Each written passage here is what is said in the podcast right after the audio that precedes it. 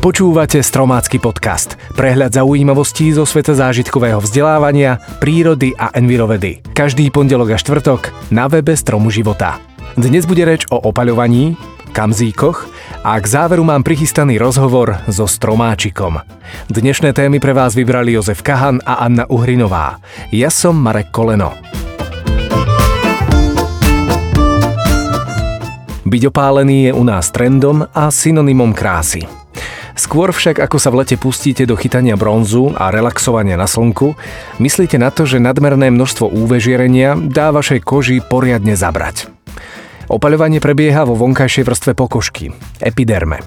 Približne 5% tunajších buniek tvoria melanocity. Vystavením ultrafialovému žiareniu UVB produkujú kožný pigment melanín, ktorý spôsobuje opálenie. Ten ďalej putuje do vrchných častí epidermy, kde pri žiarení UVA oxiduje a stmavne. Tento proces ľudovo nazývame opaľovanie, no v skutočnosti ide o prirodzený ochranný mechanizmus, ktorým sa pokožka chráni pred ďalším UV žiarením. Množstvo vyprodukovaného melanínu závisí od genetiky a fototypu pokožky. Podľa neho si vyberáme aj stupeň ochranného prípravku pred slnečným žiarením, ktorý často nesprávne nazývame krémom na opaľovanie. Používajú sa v nich dva druhy filtrov, fyzikálny a chemický.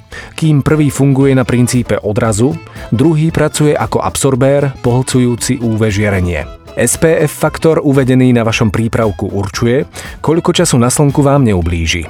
Ako to funguje? Ak budete na priamom slnečnom svetle, odstopujte si, kedy sa vaša pokožka začne červenať. Povedzme, že je to asi 10 minút. Ak by ste na ňu naniesli krém s SPF faktorom 20, teoreticky by sa mala začať červenať až o 200 minút neskôr. 10 minút krát SPF 20. Natierajte sa aspoň 30 minút pred opaľovaním a nezabúdajte, že nebezpečné žiarenie prenikne aj cez mraky či slnečníky. Rovnako nezabudnite, že pri kúpaní môže voda účinnosť prípravku skrátiť. Ak sa teda rozhodnete aj toto leto opaľovať, myslite nie len na svoj atraktívny vzhľad, ale aj na svoje zdravie.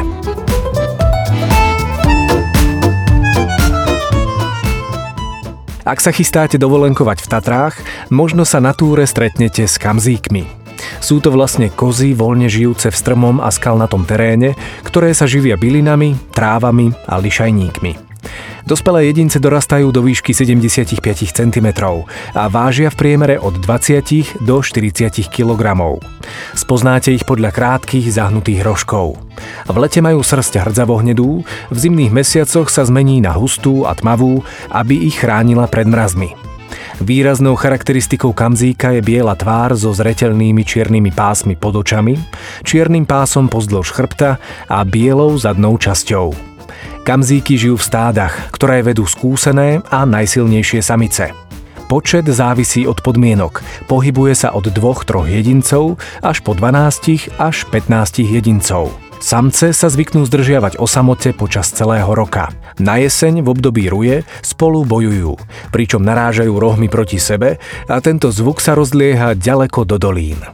V apríli privedie samica na svet zväčša jedno mláďa, o ktoré sa stará do dovršenia jedného roka. Dvojročný, ešte nedospelý jedinec sa nazýva aj háčikár. Toto pomenovanie vzniklo na základe toho, že v druhom roku života prirastá kamzíkovi najväčšia časť rožka a vytvára sa háčik. Kamzíky sú plaché, ich prirodzeným nepriateľom je hlavne rys a orol skalný. Dožívajú sa priemerne 20 rokov. Kamzík vrchovský tatranský je endemický poddruh kamzíka vrchovského, ktorý žije iba na území slovenských a poľských Tatier. Úspešne však bol vypustený aj v nízkych Tatrách. Každoročne sa uskutočňujú monitoringy, kedy sa odchyteným kamzíkom nasadia obojky, ktoré zaznamenávajú ich pohyb, zdravotný stav a životné podmienky. Skvelou správou pre biodiverzitu Slovenska je, že kamzíkov každým rokom pribúda.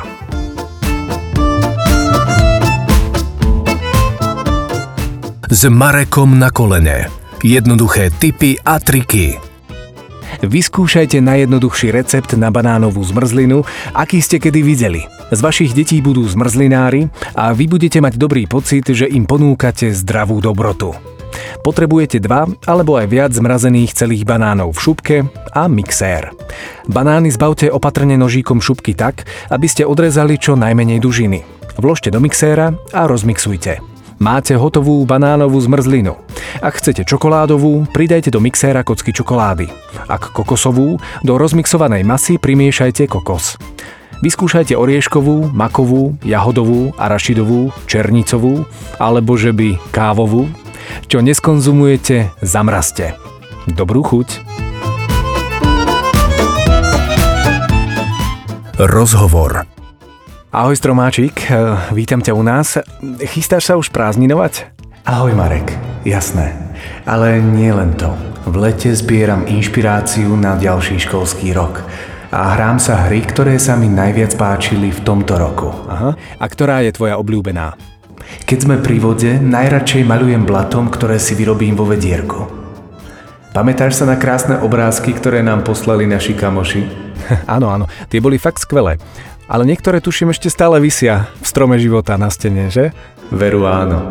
A tiež si často pečiem koláčik, ktorý sme robili na jeseň. Teraz ho robím s čerstvým letným ovocím. Berieme si ho na výlety. Mm, tak to mám asi smolu, priznám sa, ja mám vo veciach trošku neporiadok a niektoré časopisy už naozaj neviem nájsť, ale...